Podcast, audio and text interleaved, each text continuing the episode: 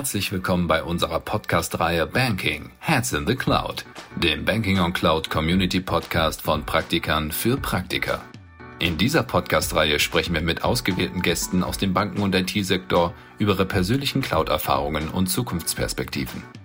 Gemeinsam blicken wir auf die spezifischen Schritte auf dem Weg in die Cloud, die Chancen und Potenziale, aber auch die Hürden und Schwierigkeiten dabei und werfen zu guter Letzt einen Blick in die Zukunft der Banking Cloud.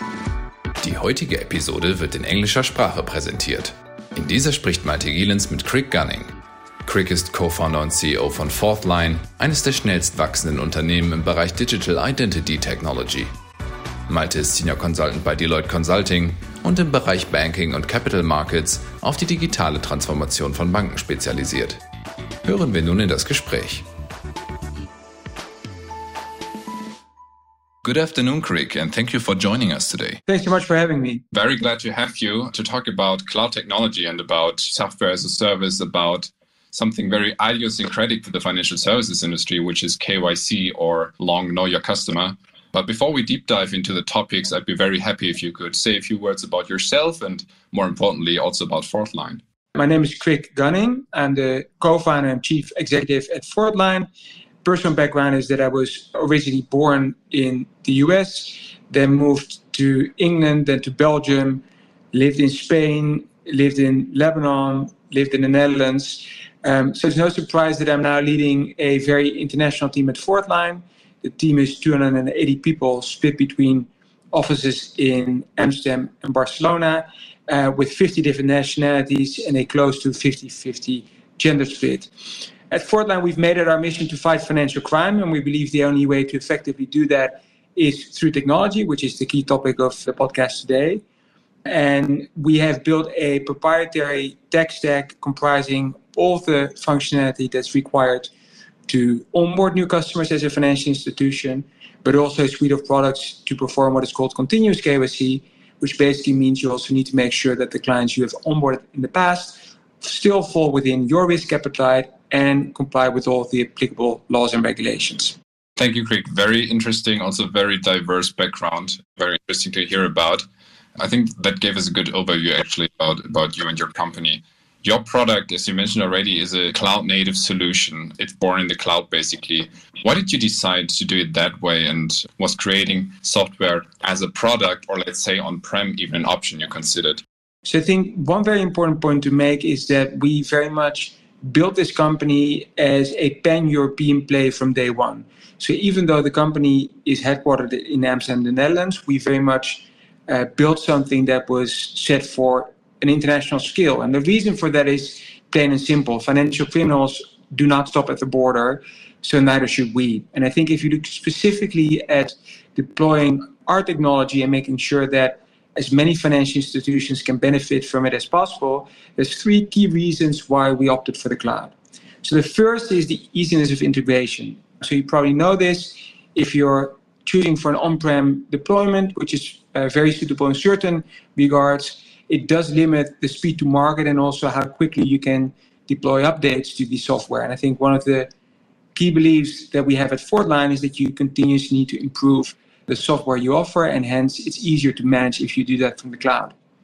I think the second thing, which is a very fundamental thing in the way we've um, approached the challenge, is data is core to everything we do. And if you look at how the industry traditionally approached KYC and compliance, it was very focused on implementing specific point solutions to solve a specific part of the overall puzzle.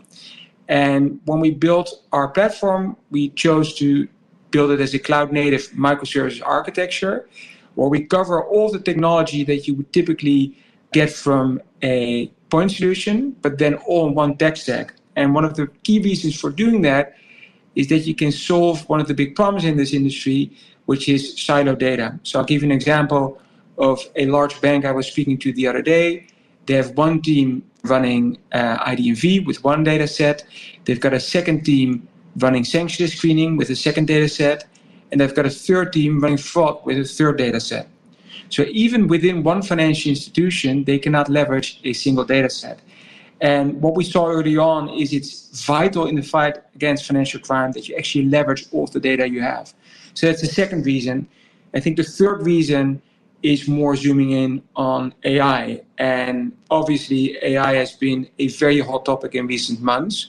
But it wasn't really the case when, when we started building Fourthline. So we've been building AI for well over five years, which in AI is a very long period.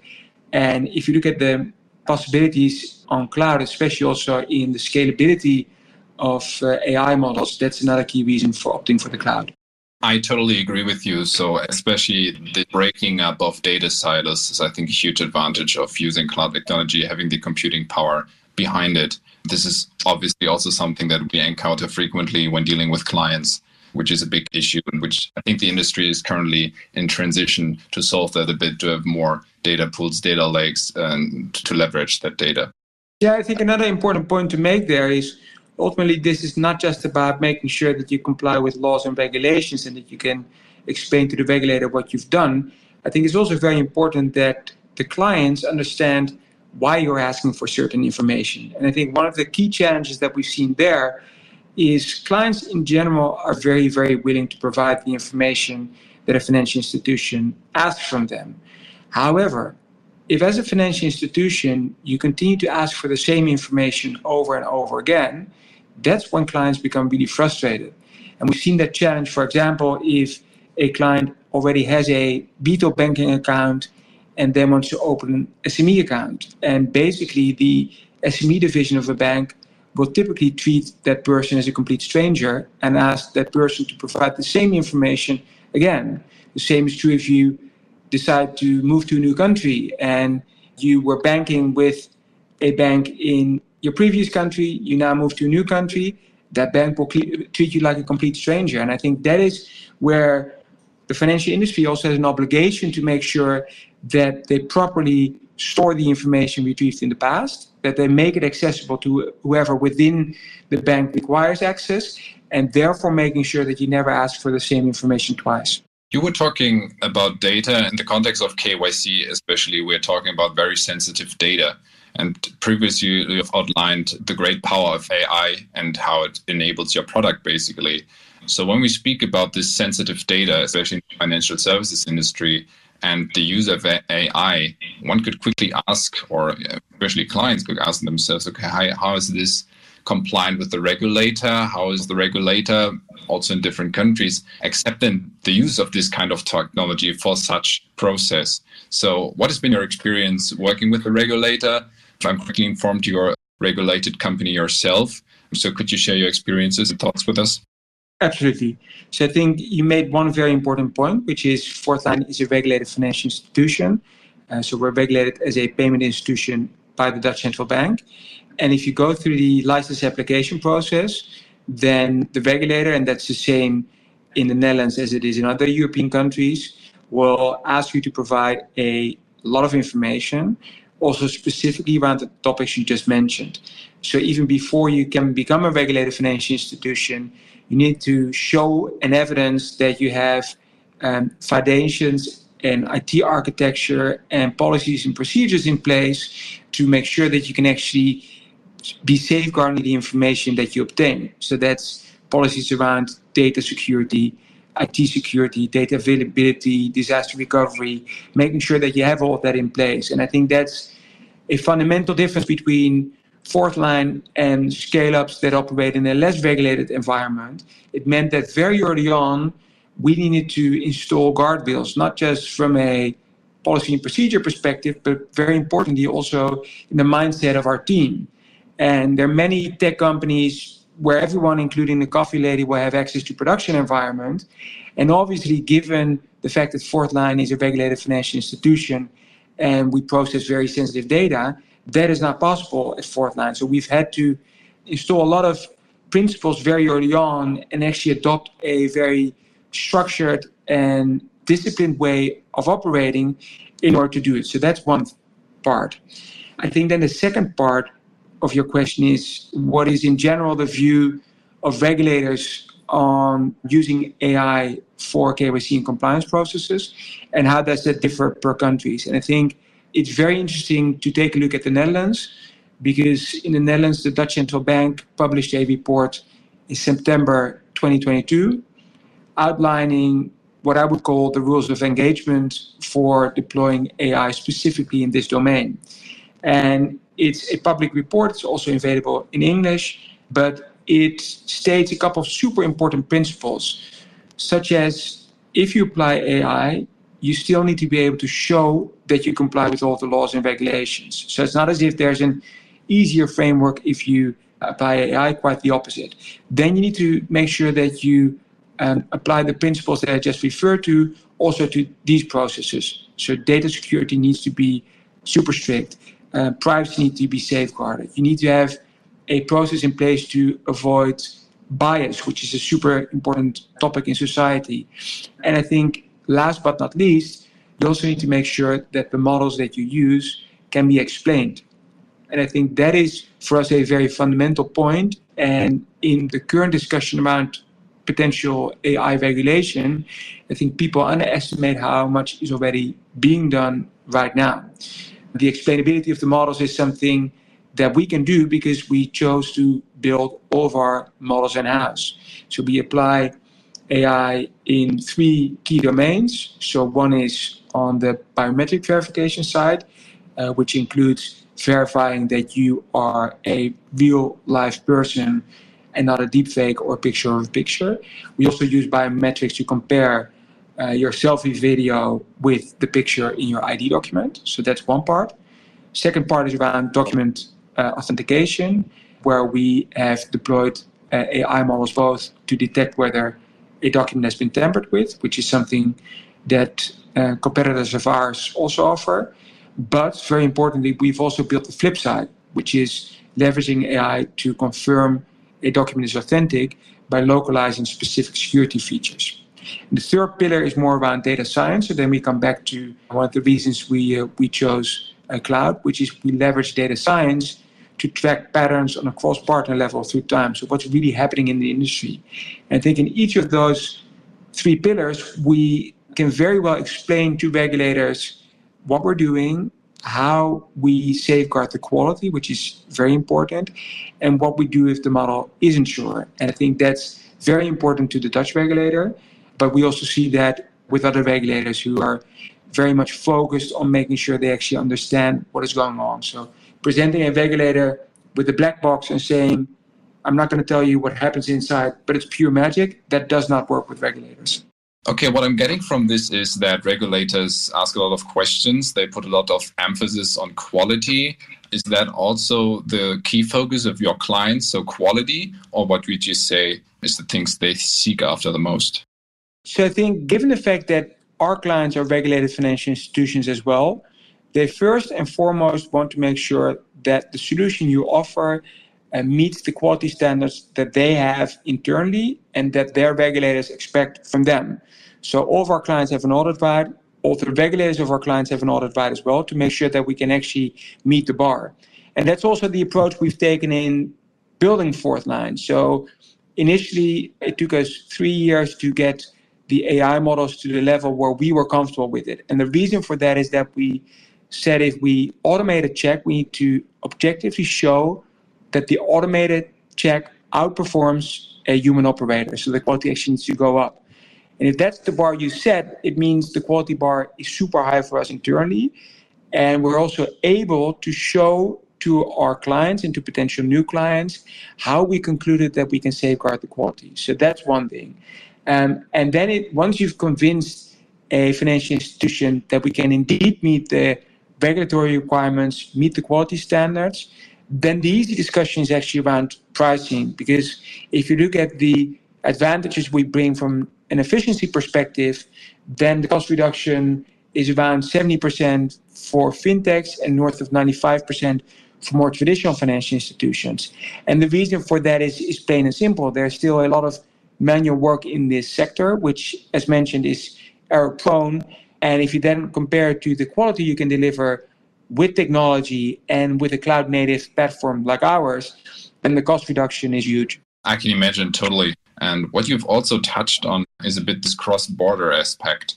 I mean, at the heart of your company really is fighting financial crime. So I assume there's also for the future a bigger vision about the future of KYC, how it can be improved, not just technically, but also in terms of collaboration, in terms of cross border, Euro, worldwide, whatsoever.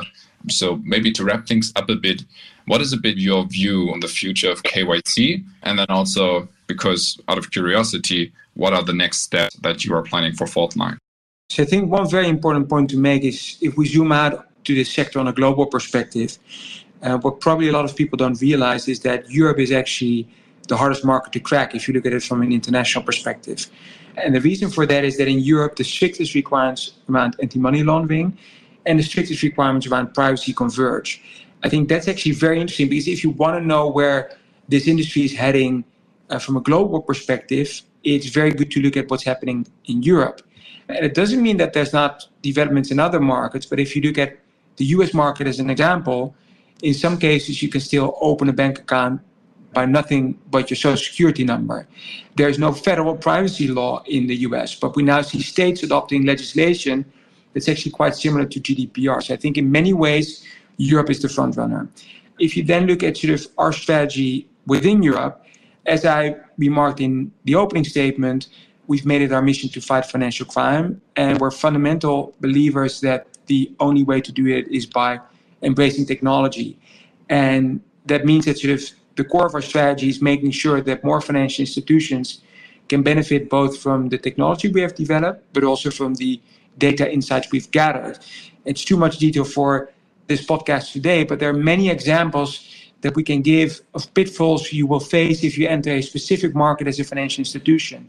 And we believe it's very important to ultimately solve this problem of society, which is the, the problem of money laundering, which is a huge problem, by making sure that there's insights shared within the industry, both between financial institutions. You can never ever share client data between financial institutions, but you can, of course, make sure that you're aware of the latest trends in fraud.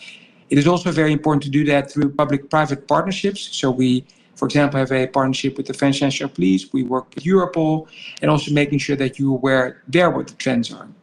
If we then look more forward, Fourthline has recently announced a 50 million funding round that will be deployed to further enhancing the platform we build and further expanding our footprint with European financial institutions. So we already operate on a pan-European basis, but we'd love to connect more banks to our platform to help them benefit from the insights. And then if we think more long term, where should this industry ultimately head towards? I think the, the big challenge in the digital world we live in is how can we make sure that people share less information? So you rightfully pointed out that there is sensitivity around personal information when it comes to financial services. But I think if you zoom out and if you look at the, the bigger problem, is that actually all of us are sharing too much information with too many players in the ecosystem without a specific need for that. And I think if you look three to five years in the future, ultimately what we want to do is if you have opened a bank account, if you've gone through the 210 checks that we perform on each person that wants to open a bank account, then we want to empower you to reuse that information across different use cases, but then on a strict need to know basis. So it can be proving that you're above 18 if you want to buy alcohol, and that that shop only needs to know yes or no whether you're an adult. They don't need to see your ID with your full legal name, date of birth, picture, and everything else. Same thing applies if you look at the challenges within social media. If Twitter wants to verify users, they only need to know whether you're a real person, not whether your full legal name is correct. I think that's the, the challenge we ultimately want to bring to, to Europeans that they can actually really control their own data. And we believe the foundation of the platform is there. And hopefully, in the coming years, we'll see a larger adoption of this as well. That's a great vision, which I think eventually will be beneficial to everyone. So, first of all, your clients, the companies, but as well to the end consumer who's basically looking for or seeking the easiest way of authentication and also not sharing more data than he needs to. So, thank you very much, Krik, for joining us today, for being with us. Thank you for sharing your insights. I wish you, let's say, the best of luck for the future of Fourthline, and let's stay in touch. Thank you much for having me.